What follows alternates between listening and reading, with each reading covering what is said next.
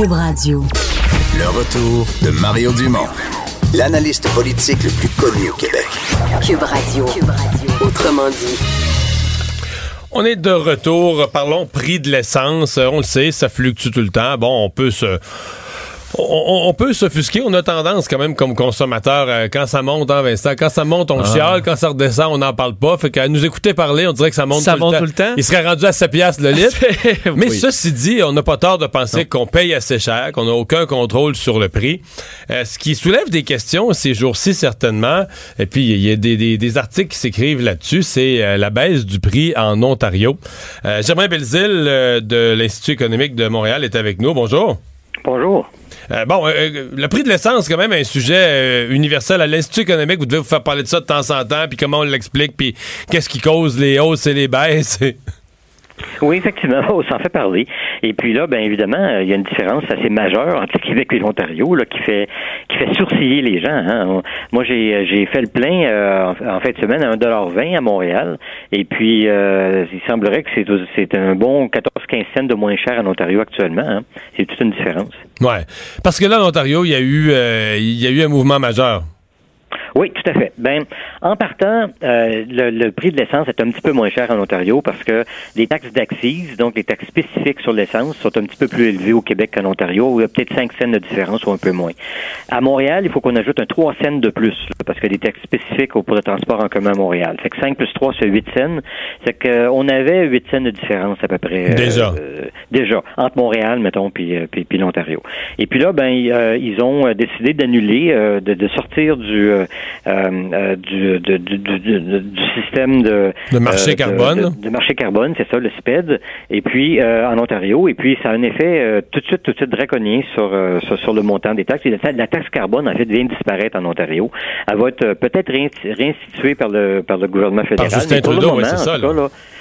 Pardon? Oui, par Justin Trudeau, là, qui l'a annoncé la semaine passée, mais pour l'instant, ça a eu ça a eu un effet de combien de sous sur le prix? Euh, il, a, euh, le président, le, premier ministre Ford plutôt, euh, je, suis en train de l'appeler le président, je pense qu'on n'est pas rendu là encore, mais euh, il a il a parlé de 10 cents, mais c'est pas 10 cents tout de suite, ça serait 10 cents à terme après un bout de temps, mais de toute évidence, c'est quelque chose aux alentours probablement de 4 ou 5 cents la, la, différence de taxe tout de suite. Là. Qui s'ajoute aux 8 cents qui existaient déjà d'écart. Oui, tout à fait. Donc, on est rendu à quoi? 13, en gros, le 13 sous de moins en, Ontario qu'au Québec. Un bon 13 sous, un 13, 14 sous peut-être. Et puis, il faut ajouter une autre chose aussi. Au Québec, on a un prix minimum. Et puis, ça, ça veut dire qu'en Ontario, il peut y avoir une situation où la concurrence pousse les, euh, les, euh, les marges à la baisse. Et puis nous, on a une marge minimum au Québec. Euh, on a comme une situation qui ressemble à celle que, que les cartels essayent de faire. C'est-à-dire on s'entend sur un prix en bas duquel on baisse pas. au Québec, c'est le gouvernement qui nous donne ce cadeau-là. Et puis ça, ça, ça, ça, en général, ça maintient le prix de l'essence un petit peu plus élevé au Québec qu'en, Ontario aussi. Mhm. Mais les environnementalistes diraient euh, c'est ce qu'il faut, puis même il faut que faudrait que le prix de l'essence soit encore plus élevé, que les gens arrêtent d'avoir des gros véhicules, puis que les citoyens arrêtent de, prendre leur véhicule pour aller travailler, les inciter à sauter d'un transport en commun? Effectivement, ben en général, les experts s'entendent pas mal pour dire que euh, à moins d'avoir une taxe sur le carbone qui correspond à peu près à oh, 50 à 75 cents de litre, euh, on n'aura pas un, effet euh, assez important pour réduire la, consommation d'essence. Et puis donc, euh, il faut s'attendre à des hausses de prix encore. Si évidemment on met tous ces schèmes-là en application, il faudrait s'attendre à des hausses de prix encore plus importantes. Et puis, ben, il va falloir voir ce qui arrive en Ontario, parce que l'Ontario a décidé de s'en aller dans les tribunaux pour contester la, légalité de, la taxe carbone, la constitutionnalité en fait de la taxe carbone fédérale. Et on verra ce que ça va donner. Mais, mais en tout cas, pour le moment, les Ontariens profitent d'un prix pas mal plus faible que le nôtre. Et puis puis, euh, euh, évidemment, ça, ils ne se mettront pas à consommer moins d'essence euh, grâce à un prix plus faible, mais ça touche les familles drôlement. Hein. si vous faites un, plein de, je sais pas, 50 litres par semaine, par exemple, à fin d'année, ça commence à faire une bonne différence ça, si vous payez 15 cents de moins du litre. Ouais. C'est pas rien. C'est pas rien. On, c'est peut-être l'ancien député de Rivière-du-Loup qui parle, mais je trouve qu'on oublie souvent à quel point euh, ça crée. Les, gens de la ville, quand on joue sur le prix de l'essence, on augmente par exemple des taxes sur l'essence et autres. On fait souvent ça au niveau gouvernemental, au niveau des fonctionnaires. On fait ça dans une analyse de choix. On se dit tiens, on monte le prix de l'essence, donc on va augmenter le coût d'un déplacement en voiture pour aller travailler. Donc les gens, quand ils vont faire le comparatif, ils vont être plus incités à prendre le transport en commun. Mais euh, quand on fait ce raisonnement-là, on oublie toute une partie du Québec, là, les gens de la Côte-Nord, de la BTB, de la Mauricie, de la Mauricie peut-être à part la ville de Trois-Rivières, euh, de, de, tout l'est du Québec, on oublie quand même euh, des centaines de milliers, voire des millions de gens au Québec qui n'ont pas ce genre de choix-là, qu'il n'y a pas d'alternative. Tu vis à la campagne, dans certains cas, même des gens qui travaillent avec leur véhicule parce qu'ils transportent, ils travaillent physiquement, ils transportent du matériel, de l'outillage, etc. Pour eux, là, il n'y a pas d'alternative, il n'y a pas de choix. Dire, chaque fois que les taxes sur l'essence augmentent, c'est une tape dans le portefeuille, puis c'est tout, là. Ah oui, tout à fait. Et là, vous avez tout à fait raison de dire que c'est tout à fait injuste parce que euh, les gens en région, euh, euh, ils n'ont pas la possibilité de prendre le transport en commun, ça vient de s'éteindre. Et puis, même pour les gens en ville, ça va avoir un impact aussi supplémentaire, même s'ils prennent pas leur voiture, parce que on va taxer l'essence diesel pour les camions. Alors, la livraison va coûter plus cher. Et puis, ça va se, ça va se traduire par une augmentation du panier d'épicerie, tout ça. Là, hein. Tout ce qu'on va acheter va nous coûter plus cher parce que ça va coûter plus cher à transporter. Et, et c'est, en fait, c'est des changements majeur que ces taxes-là amènent. Et puis, il n'y a aucun doute qu'il y a beaucoup, beaucoup de grogne dans la population actuellement. Et puis, euh, il va falloir voir comment ceux qui, font la promotion des taxes carbone vont amener ça pour essayer de convaincre les gens, parce qu'actuellement, j'ai l'impression que, euh, à part une, minorité de gens qui, aiment bien prendre le transport en commun puis qui ont ces choix-là, je pense que beaucoup, beaucoup de gens au Québec qui voient ça d'un œil pas tellement favorable.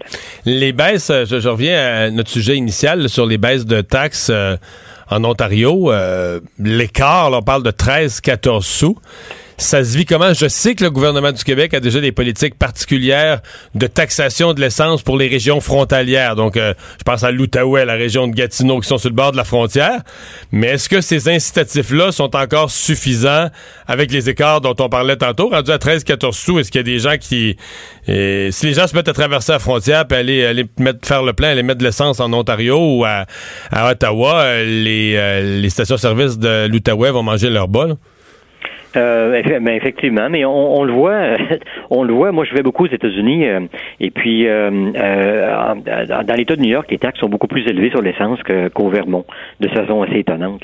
Mais au Vermont, il y a des stations d'essence près de la frontière. Si on va à Point, par exemple, il n'y a pas de station d'essence à ma connaissance. Il n'y en a plus du côté du côté new-yorkais, mais il y en a encore plein. Juste, vous avez juste un pont à traverser, puis vous allez gazer de l'autre bord, et puis on voit plein, plein de gens avec des des, des plaques de l'État de New York là-bas. Et puis, seulement, ça ça, a fait, ça conduit à la fermeture des stations d'essence euh, près de la frontière. Alors, il va falloir qu'il fasse un ajustement plus important, j'ai l'impression, au Québec, parce que sinon... On va, vivre, la même chose avec les, stations-service de l'Outaouais, il n'y en aura plus, là. Ah, il y en aura plus, c'est pas compliqué. Ben, il y a des endroits où il n'y en a pas. Hein. À Manhattan, je pense doit plus avoir une station d'essence. Hein. Les gens vont faire le plein ailleurs. Mais, euh, mais ça va arriver aussi en Outaouais. Les gens vont tous aller de l'autre côté de la frontière. Puis ça, faut pas oublier, c'est des recettes fiscales qui sont perdues pour le gouvernement du Québec. Ouais. Parce que les gouvernements font, posent toutes sortes de gestes avec toutes sortes de principes, mais ce qu'on se rend compte, euh, un économiste qui observe agir la population, les gens sont débrouillards. Hein? Ah, les gens sont très débrouillards. ça démontre jusqu'à quel point aussi euh, tous ces schèmes-là de, de taxes carbone ou autres, là, euh, ça fonctionne dans la mesure où tout le monde le fait. Si on est, si on n'est pas tout le monde à le faire, ben il y, a une petite minorité qui paye un prix élevé pour ça. Puis ça change pas grand-chose finalement. Ouais. Germain Belzile, merci d'avoir été là. Le retour de Mario Dumont, le seul ancien politicien qui ne vous sortira jamais de cassette. Mario Dumont et Vincent Dessureau. Jusqu'à 17. Cube Radio. Le buzz de Vincent Dessureau. Et pour l'Halloween, dans le buzz, tu nous as préparé des histoires. Ben, c'est l'époque des films de peur, c'est l'époque des peurs. Tu nous parles de peur. Oui, on va se parler de thématique Halloween un peu euh, dans le, le, buzz, en commençant par les phobies. Parce qu'il y a une nouvelle d'un intéressante avant de parler de, des pires phobies. Là. Euh, une bonne nouvelle, au moins pour ceux qui ont peur de, des affaires, des araignées ou peu importe, c'est que euh, selon l'université de, de non, c'est la chaire en psychiatrie au Brighton and Sussex Medical School qui étudie eux, les phobies. Et on se rend compte qu'il y a toutes sortes de façons de nous enlever une phobie. En, si t'as peur des araignées, je vais te montrer des araignées jusqu'à temps que tu plus peur. Euh, ce qui marche en partie. Mais on se rend compte que si on te montre des photos au rythme, à chaque battement de ton cœur, des photos de quelque chose dont t'as peur? Oui, c'est, ça va marcher beaucoup mieux que juste te montrer des photos. ils ont pris trois groupes. Un groupe où on te montrait des photos au rythme du cœur. Fait que si ton cœur bat 72 battements minutes. Ben, non seulement il faut que tu sois au rythme, mais il faut que tu sois au, moment du battement. Parce que si t'es entre les battements, ça marche pas. C'est ça ouais. qui est un peu particulier parce qu'on dit que le corps a un moment d'éveil euh, à chaque battement un petit peu plus intense et euh, lorsqu'on est confronté à une peur, ça la rend un petit peu plus intense aussi. Donc si vous voyez un serpent, au moment où votre cœur bat, ça va être encore décuplé. Alors si on vous montre une photo de ce que vous avez peur à chaque fois, il y a des équipements maintenant, du moins c'est ce qu'on teste, qui vont te montrer, qui vont s'ajuster à ton battement de cœur pour te montrer euh, des trucs épeurants et à la fin tu vas te sentir mieux. Donc c'est une bonne nouvelle pour ceux qui ont peur. peur. Tu vas avoir moins peur. Et de quoi les gens ont le plus peur? Oh. Euh, J'ai le top. Selon toi, euh, Mario, qu'est-ce qui fait le plus? Là, c'est les Américains, mais on suppose que ça se ressemble quand même ici aussi. Ben, c'est ça. là, On doit être dans les bébites. euh, les araignées, les serpents, les lézards, je sais pas. C'est Ben, ces catégories-là. Là. C'est le troisième. Donc, tout ce qui est bébite, euh, serpent. Fait qu'il y a deux choses dont les gens ont plus peur. Oui, plus peur dans la vie que Les hauteurs. Les hauteurs. C'est le numéro deux. Ah oui! Oui, tu vois, t'es bon, Bon, quand même. vois. Mais le grand premier, je suis pas sûr que tu vas le trouver. Parce que toi, t'as pas peur de ça, clairement. Non! Non. Ah, le jugement des autres, parler en public. Parler en public. Parler en public, ouais, ben c'est ça, là, ouais. Parlant en public, c'est le grand numéro Ah un. ouais. Et euh, ben pas de loin, mais tu sais quand même très très élevé, à peu près à presque 25% des gens leur Mais- phobie c'est parler en public. Mais ça, tu sais, à l'école, quand on t'oblige, il y a des gens qui sont. On est tous inégaux quand il faut faire une présentation orale. Mais sur un groupe de 30, t'en as, mettons, 3-4 que tu vois que c'est pas leur, pas leur grosse affaire, là. Mais t'en as toujours un. Moi, ça m'a toujours arraché le cœur, là, tu sais, qui fait vraiment pitié, là. Je dis que t'as le goût de dire au prof, là, OK, donne-y 75, donne-y une note moyenne, laisse-la. Tu sais, qui tremble, qui, qui probablement, tu te dis, euh, depuis hier, depuis 24 heures, tu comprends, qui, qui mange plus normalement, qui a pas dormi dans. Ben, il y a ça vraiment même plus long que ça. Il y a Ah qui oui, ça y a doit du être monde une qui semaine sont, là.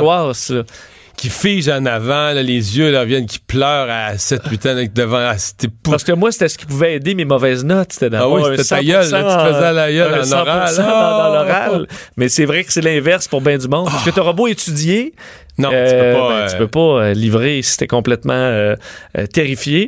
Donc, c'est le grand numéro un, suivi donc de hauteur, euh, les, les animaux bébites et autres trucs. Ensuite, se noyer. Ah oui, quatrième, Euh, se ouais, noyer. La noyade. Euh, les aiguilles. La claustrophobie.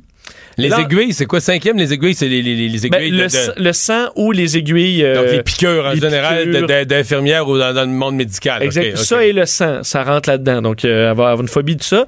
Et ensuite, ça descend quand même assez vite. Les euh, volets, ça, tu, ça, tu rentres un peu là-dedans, peut-être? De quoi? Le voler en, avion ou euh, Ah oui, le, volé, le- le ouais. vol. Euh, les étrangers. Mais ça, puis les, les hauteurs, pour moi, c'est la même affaire. C'est tout ce qui est, tout le reste, ça, je vois très bien. là. Ah oui, bon, OK. Euh, les étrangers, les zombies, là, la Non, noirceur. là, ça va très bien. Les clowns, il y en a de plus en plus qui ont peur des clowns, et des fantômes qui terminent ce- Là, on est plus ce- ce Halloween un peu vers la fin. là, on les- est plus Halloween vers la fin, effectivement. Mais les grands, tu vois, ce qui est les, les- le grand top, c'est pas Halloween, là, les, auteurs, les hauteurs et parlant public. Donc, après ça, c'est. donc, vous êtes pas.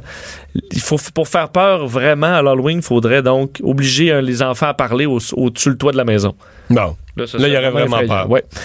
Euh, et, tu restes sur le thème de l'Halloween avec parce que là, on va donner des gâteries ce soir. Oui, et euh, je veux parler des bonbons parce qu'il y a toujours eu. euh, et ça varie un peu au fil des. On donne ça encore des bonbons? C'est pas rendu des fruits, des légumes? euh, Non. tels que c'est un peu de quinoa, non? On va en profiter pendant que ça passe Ah, parce ah, qu'à ah, mon ah. avis, Ça achève? Ça achève. Pour moi, les enfants des, de ceux qui passent l'Halloween aujourd'hui passeront peut-être pas parce que là, c'est trop dangereux. Il y, a, plein de choses. Et effectivement, le sucre. Mais euh, il y a toujours eu des bonbons qui étaient inintéressants et qu'on était déçus d'avoir. Je sais pas d'ailleurs c'est quoi les, euh, les vôtres. Vous pouvez nous écrire là, studio à commercial cube.radio. Mais euh, on, la compagnie Reese, les Oui, chocolat beurre Reese's, ouais? ont eu une bonne idée parce qu'ils savent que tout le monde haït certains euh, bonbons. Et ils ont installé à New York une immense distributrice où, où tu peux échanger tes Tootsie Roll ou tes, tes cochonneries de Kiss Sainte-Catherine en échange de Reese. Voyons! Oui, j'ai trouvé l'idée. Tu mets n'importe quel bonbon dans la machine. N'importe quel bonbon. Ça te donne un Reese. Ça te donne un Reese. Il y en a 10 000 dans la machine. Euh, alors, tu peux, écoute, il y en a qui y vont puis ils amènent toutes leurs, euh, les affaires pas mangeables, des raisins secs, les euh, sacs de peanuts. Hey, c'est Ah rien que ça ouais, qu'il y a de bon, les sacs de... Moi, je suis pas sucré, moi, je suis grignoteur. Moi, les sacs de peanuts, les sacs de chips, c'est rien que ça que j'aime. Tout ce qui est sucré, ça Mais toi, m'intéresse. des sacs de chips, tu veux pas en avoir, là, quand tu passais Non, l'Halloween? mais c'est- pff, écoute, l'Halloween, là, c'est. ça existait, mais tu sais, mettons, à la campagne, il y, y y a 40 ans, on passait pas l'Halloween très peu. tu marches euh, 8 km pour avoir oui, euh, puis c'était pas vraiment la grosse. C'était pas comme les gens décoraient pas. euh, Pour vrai? Parce que moi, je pense peut-être dans le- le- le- le- l'âge d'or de T'étais un petit peu plus jeune que moi, là, quand même. Mais ça, c'était Euh, peut-être parce que j'ai l'impression que c'est moins gros que c'était, que moins de maisons qui en donnent. Maintenant, euh, beaucoup euh, l'éteignent. C'est sûr que les quartiers ont changé aussi où il y a des enfants. Moi, dans le temps, dans mon quartier, c'était partout, tout décoré, puis j'avais des bonbons pour euh, trois ans chaque année, on dirait. Mais euh, quel était le bon... Toi, ton Non. bonbon, le pire? Il y en a plein. Écoute, moi, dans les affaires, tous les bonbons, là, euh, j'en ai quasiment pas que j'aime. là. Tous les bonbons surettes, sucrés, du sucre. OK, c'est ça. Non, mais moi, c'est. T'es juste un Moi, moi, je suis un grignon, je suis un grignoteux. Les chips, là, écoute, euh, je vire fou. Un, fond, un petit fond de chips, là, ça, c'est sûr, c'est parfait. Parce que un sac de chips, là, tu te rends malade, tu fais le mal après, là, parce que t'es pas capable de t'arrêter. Mais juste un petit fond. de- Tu sais, il reste un petit fond de chips, tu le trouves, là. Tu troisième période du hockey, tu découvres un petit fond. Qui est un petit peu... euh, qui craque moins, là, qui a. Euh, non, idéalement pas, mais même s'il craque moins, ça reste bon. là. Parce que euh, moi, c'est clairement les Tootsie Rolls. Je pense que c'est... Je sais même pas c'est quoi. Ben, attends, je vais te montrer un Tootsie Roll. là. Une espèce de, de patente semi-chocolat, mais jujube. Euh, c'était- une dégueulasserie sur le Il y en a qui aiment ça. Là. Tu viens-tu de ça, les Tootsie Oh, mon Rolls? Dieu. Euh, J'avoue, c'est. Euh, Vraiment pas mangeable. Puis les Kiss, là. Où en fait, je voyais que il y a- c'est devenu viral un peu aujourd'hui. Les- C'est que dépendamment où t'es au Québec, euh, ça apporte pas le même nom. Mais tu sais que les enfants font des échanges. Moi, chez nous, les enfants, à l'époque, là, aujourd'hui, c'est des adultes, mais ils faisaient ça. là. ils s'assoyaient après le retour de l'Halloween. Puis là, ils s'échangeaient. Tu sais, ils prenaient, là, chacun faisait sa pile de ce qui, ce qui était non négociable. là. Ouais. Puis là, après ça, ils regardaient dans ce qui. Il y avait comme une petite partie qui était, ben ça, ça, je t'échange ça comme ça. Moi, je t'en donnerais deux comme ça pour un comme ça. Puis là, ils se faisaient des transactions de. de... Ben, surtout, moi, on aurait bien. euh, ça aurait- j'aurais donné toutes mes pinottes contre des bonnes affaires. Tout aurait été content. Moi, j'aurais pris toutes tes pinottes. Bon, ben, c'est. Parce que pour les, les Kiss, là, c'est qu'il y a une, une- une- bon, une map du Québec où on se rend compte que, dépendamment d'où on se trouve, on- il y a plein de noms différents. Donc, moi, j'ai toujours appelé ça les Kiss ou Sainte-Catherine, mais il y a les tirs. Tu peux dire une tire ou juste une tire Sainte-Catherine. Et il y a aussi, pour les plus bizarres qui nous écoutent dans la province, là, euh, les, euh, des, des, des, des euh, Klondike ou des Klendike. Ça, c'est en Mauricie, à Montréal aussi. Là. Des mais ça Klondike. reste de la tire Sainte-Catherine. La- Essentiellement, c'est ça que c'est. C'est toute la même affaire, mais dépendamment d'où on se trouve au Québec, c'est soit Clendac, des Kiss, des tirs, mais c'est pas bon. Il y en avait des super durs. Ça pogne d'un dent, là. Il y en avait à la menthe. Ah, c'était dégueulasse. Ça, puis des petits paquets de raisins. Et Mais des- c'était quelque chose dans ta vie, l'Halloween, plus que moi, je pense. Tu trouves? Ouais, ouais, ouais. Euh, moi, c'était, j'a- j'adorais, c'était la folie. Mais euh, amenez-moi, j'ai vécu l'arrivée des petites palettes. Là, maintenant, c'est quasiment juste ça, mais j'ai vu la transition, là, qu'avant, c'était juste la petite, euh, la- la- la petite citrouille emballée en chocolat, c'était ce qui était le plus hot, jusqu'à les mini Kit Kat et compagnie. Ça, Ah, ça, c'est populaire. C'est les familles vraiment riches populaire. qui donnaient ça, là, parce que ça valait, ça valait cher. T'en Ah ouais? avais juste une coupe les premières années. Ben, c'est- moi, c'est rien que ça que je donne ce soir, là. Ah oui, ben c'est ça. Maintenant, Une famille riche, c'est ça que tu me dis, ou. euh? non, ben ça, maintenant, c'est Maintenant, c'est démocratisé. Maintenant, Ah, c'est démocratisé. Maintenant, t'es juste cheap si tu donnes ça des Kiss puis des Tootsie Rolls. Qui veut ça? Au pire, un sac à surprise, là, ben bon. Bon, euh, tu me fais des nouvelles euh, de l'Antarctique. Ouais, je l'ai juste terminé avec une nouvelle qui, est un peu Halloween parce que c'était, ça pourrait, euh, on pourrait faire un film épeurant avec ça. Euh, C'est des, des scientifiques qui sont en Antarctique, donc sur une base de recherche. T'imagines être tout seul là, mais pas tout seul, ils sont deux pendant des mois là, où il y a rien autour à part de la neige. Euh, donc il fait noir longtemps. T'as rien à faire. Une fois que les expériences sont faites, là, t'es dans, dans ton, ton petit édifice. euh, T'es aussi bien d'aimer jouer aux cartes, là. ben, c'est ça, et de lire des livres. Le problème, c'est que euh, un scientifique, un des deux scientifiques, qui s'appelle Sergei Savitsky, est accusé d'avoir poignardé son collègue, c'est un autre russe, c'est deux russes, Oleg Beloguzov, parce que eux autres, évidemment, ils ont un nombre de livres limité là, qui sont dans leur centre de recherche, et Oleg arrêtait pas de dire la fin Le punch. le punch à son collègue à chaque fois qu'il commençait un livre. Et là, on commençait à pogner les nerfs tranquillement. Et au dernier livre euh, qu'il commençait à lire, il a dit Gars, ça finit, le gars meurt, puis euh, il se passe rien. Il a pris un couteau de cuisine et il l'a euh, poignardé. Il a pris ça, euh, il a pris ça personnel. Ben, écoute, je suppose que la tension monte au fil du temps. On a été obligé de dépêcher un hélicoptère du Chili euh, pour aller le secourir. Il a euh, survécu, là, une blessure au ok, il a la survécu Il a à survécu. la... Oh, oh, Imagine, puis t'es loin de t'es loin de l'urgence là, t'es en Antarctique. Alors, euh, ben, l'autre a été envoyé euh, à Saint-Pétersbourg où il est détenu depuis. Il y aura une enquête, mais ce qu'on comprend, c'est que euh, il s'est tout simplement fâché parce qu'il arrêtait pas de, de, de- de donner Donc, quand t'es deux, quand t'es deux en Antarctique puis l'autre se fait poignarder, t'évites le principal, C'est- t'évites le principal suspect pour reprendre le langage des journalistes euh, policiers. C'est sûr que je te dis c'est pas toi. Il n'y a Ouais. pas de traces dans la neige. Ça regarde mal. Ça regarde mal un peu. Merci euh, Vincent. On va s'arrêter euh, dans un instant. On vous fait résumer des nouvelles de cette heure. Mario Dumont et Vincent Dessureau. Le retour de Mario Dumont. Après l'avoir lu et regardé, il était temps de l'écouter. Cube Radio. Est-ce qu'on doit, oui ou non, restreindre la possibilité ou taxer euh, le fait pour des étrangers d'acheter euh, des, euh, des condos, des édifices à, Montréal?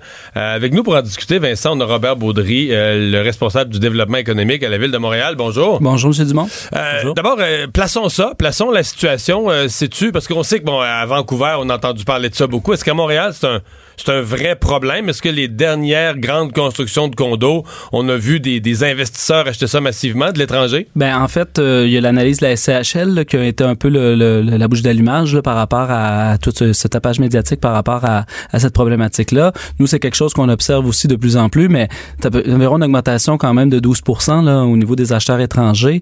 Euh, Il y, a, y a y a une augmentation, certes. Euh, elle est encore faible, mais elle est présente. C'est Euh, vraiment centre-ville, là. hein? c'est centre-ville. C'est pas, les banlieues, puis c'est pas le, le- le tour Non, de Montréal. C'est ça. Centre-ville et tout aussi ce qui est euh, les euh, un peu plus prestigieux, là, Westmount, euh, les coins comme euh, euh, Ville-Mont-Royal, etc.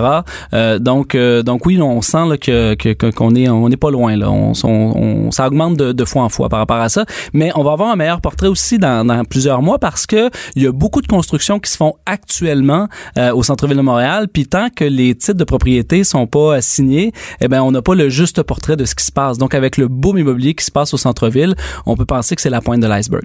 Parce qu'on voit ça comment? vous me corrigerez, ma compréhension, c'est que moi, on me décrit des situations d'acheteurs chinois qui.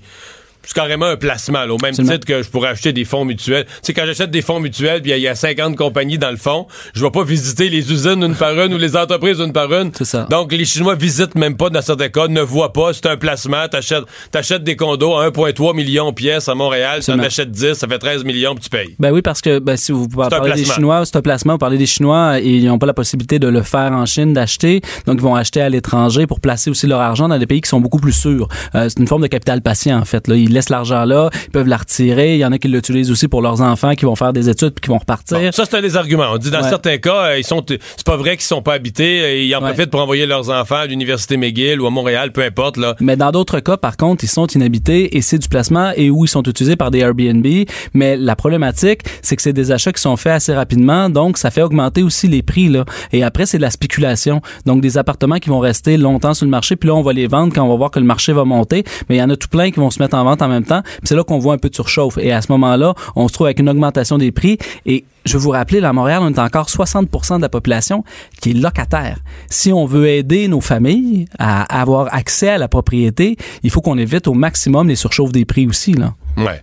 Donc, si vous nous décriviez, bon là, vous en avez parlé un petit peu, c'est quoi le problème? Parce que quelqu'un pourrait très bien dire, ben tant mieux, là, si, si des étrangers investissent chez nous, c'est des pièces nouvelles qui rentrent au Québec, Ouais. le constructeur euh, fait de la... Tout le monde fait de l'argent avec ça, puis la vie est belle. Euh, vous dites c'est pas si simple que ça? C'est pas si simple que ça parce qu'on regarde euh, les villes comme Vancouver ou Toronto qui ont eu ce problème-là et qui ont agi très très tard actuellement pour se loger à Vancouver. C'est 88 du revenu des familles pour avoir accès à la propriété. Euh, c'est énorme. À Toronto, c'est- on est à 75 quelque chose comme ça. Montréal, on est juste à 44, mais ça va faire en sorte que s'il y a des gens de l'extérieur qui achètent, spéculent, revendent, re-revendent, achètent sans nécessairement négocier, donc les prix augmentent, les prix augmentent. Euh, oui, les, prom- les, les- les promoteurs vont faire de l'argent, oui, les courtiers vont faire de l'argent, mais au final, à Montréal, on va avoir de plus en plus de difficultés à avoir accès à une première propriété et à se bâtir un capital. Et ça, c'est inquiétant.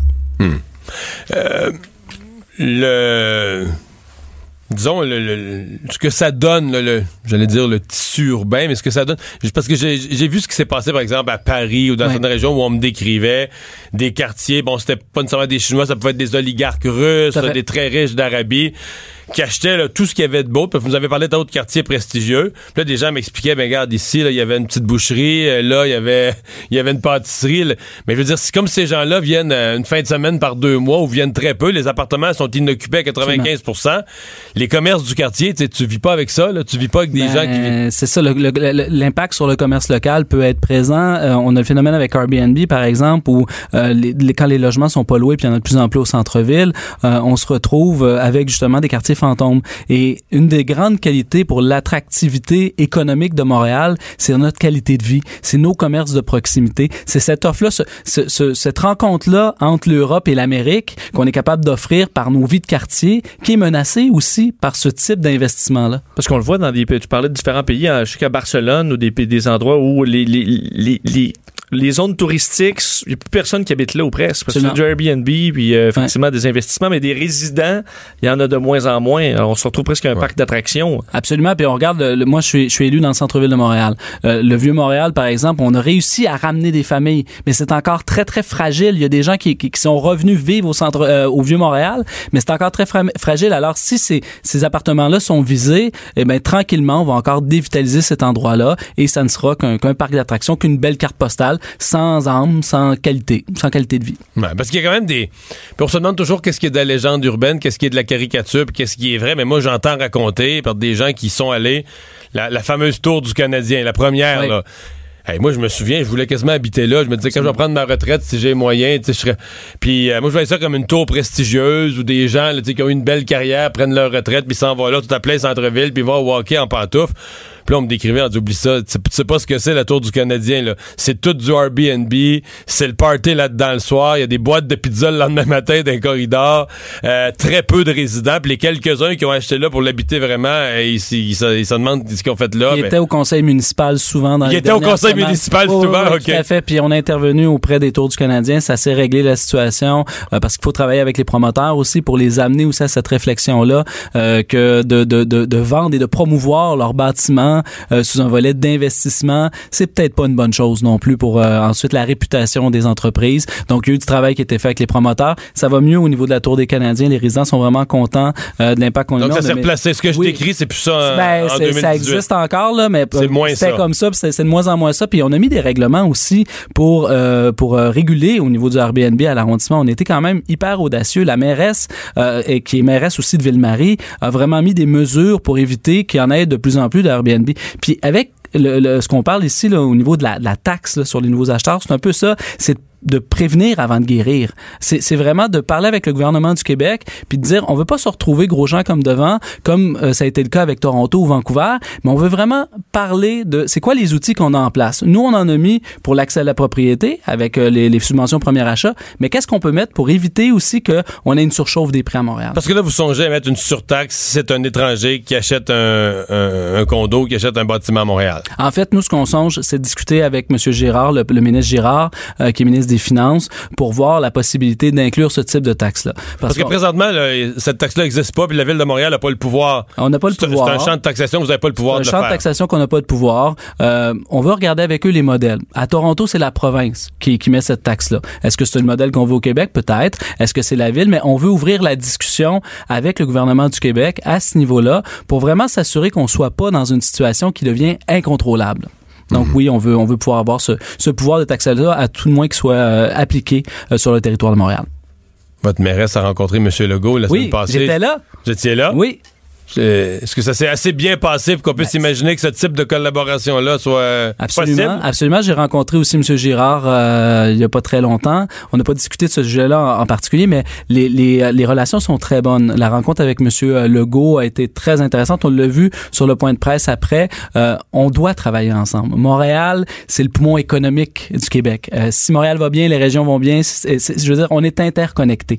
Euh, donc, je pense que, euh, en fait, j'en suis convaincu. M. Legault et Mme la mairesse sont sur le même diapason. Mme la mairesse l'a dit, c'est une personne pragmatique. M. Legault est une personne pragmatique. On va regarder les chiffres ensemble, puis on va prendre les meilleures décisions pour les Montréalais.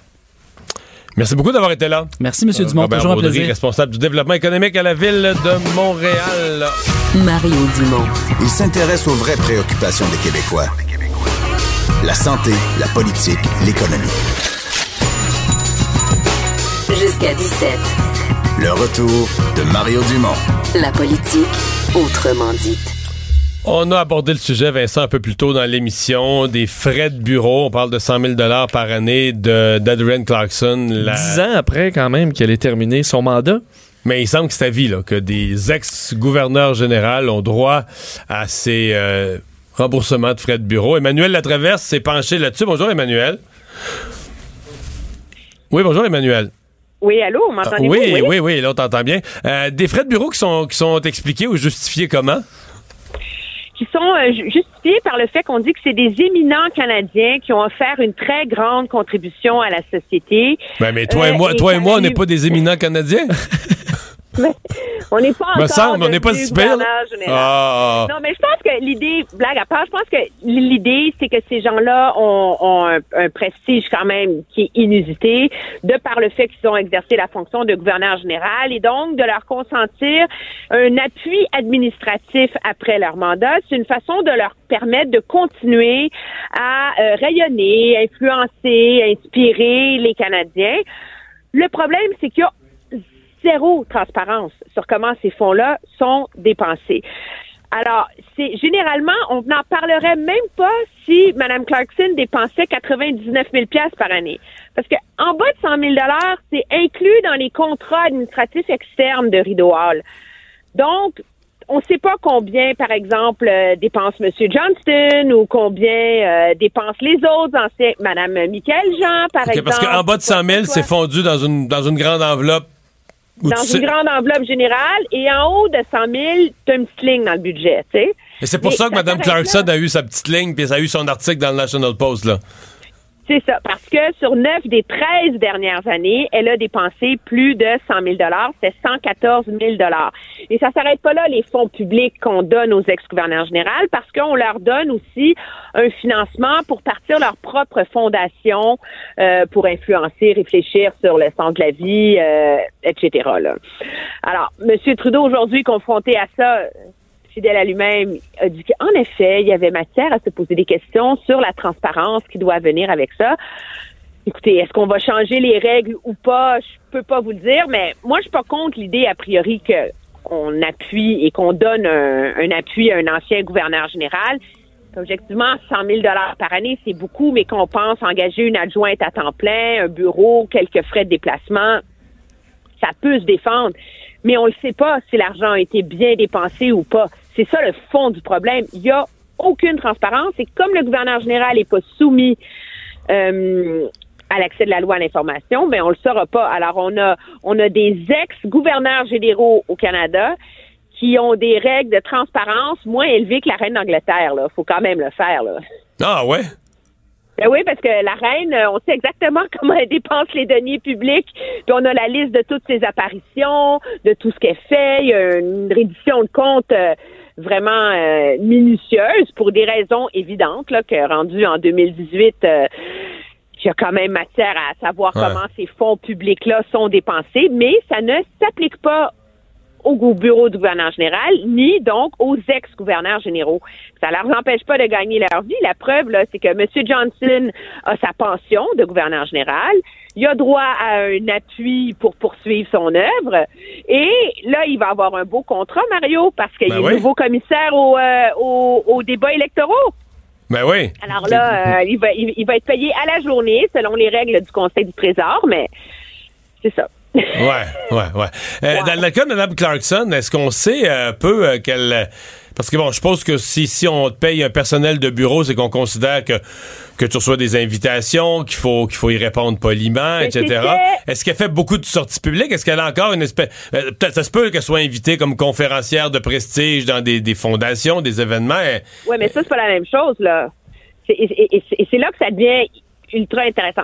Premièrement, la seule réponse officielle qu'on n'a jamais eue, c'est quand il y a une première histoire de fait là-dessus en 2017. Et à cette époque-là, son adjoint à l'époque avait dit que Mme Clarkson était hyper connue, qu'elle avait contribué à transformer le rôle de gouverneur général au Canada et qu'elle recevait deux à 300 lettres, demandes, invitations, que ça lui prenait un appui, une logistique, etc ça va.